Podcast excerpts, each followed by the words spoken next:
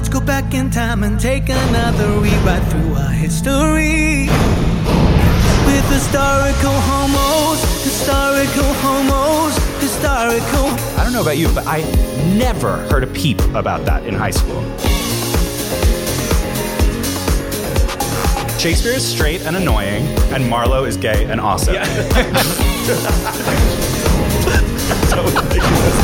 like you want to like do coke and go to Moscow with Vito Sacco as such a boss. Sluts everywhere. Are you telling me that the Americans won the War of Independence because a trans spy sealed the deal? History is gay as fuck.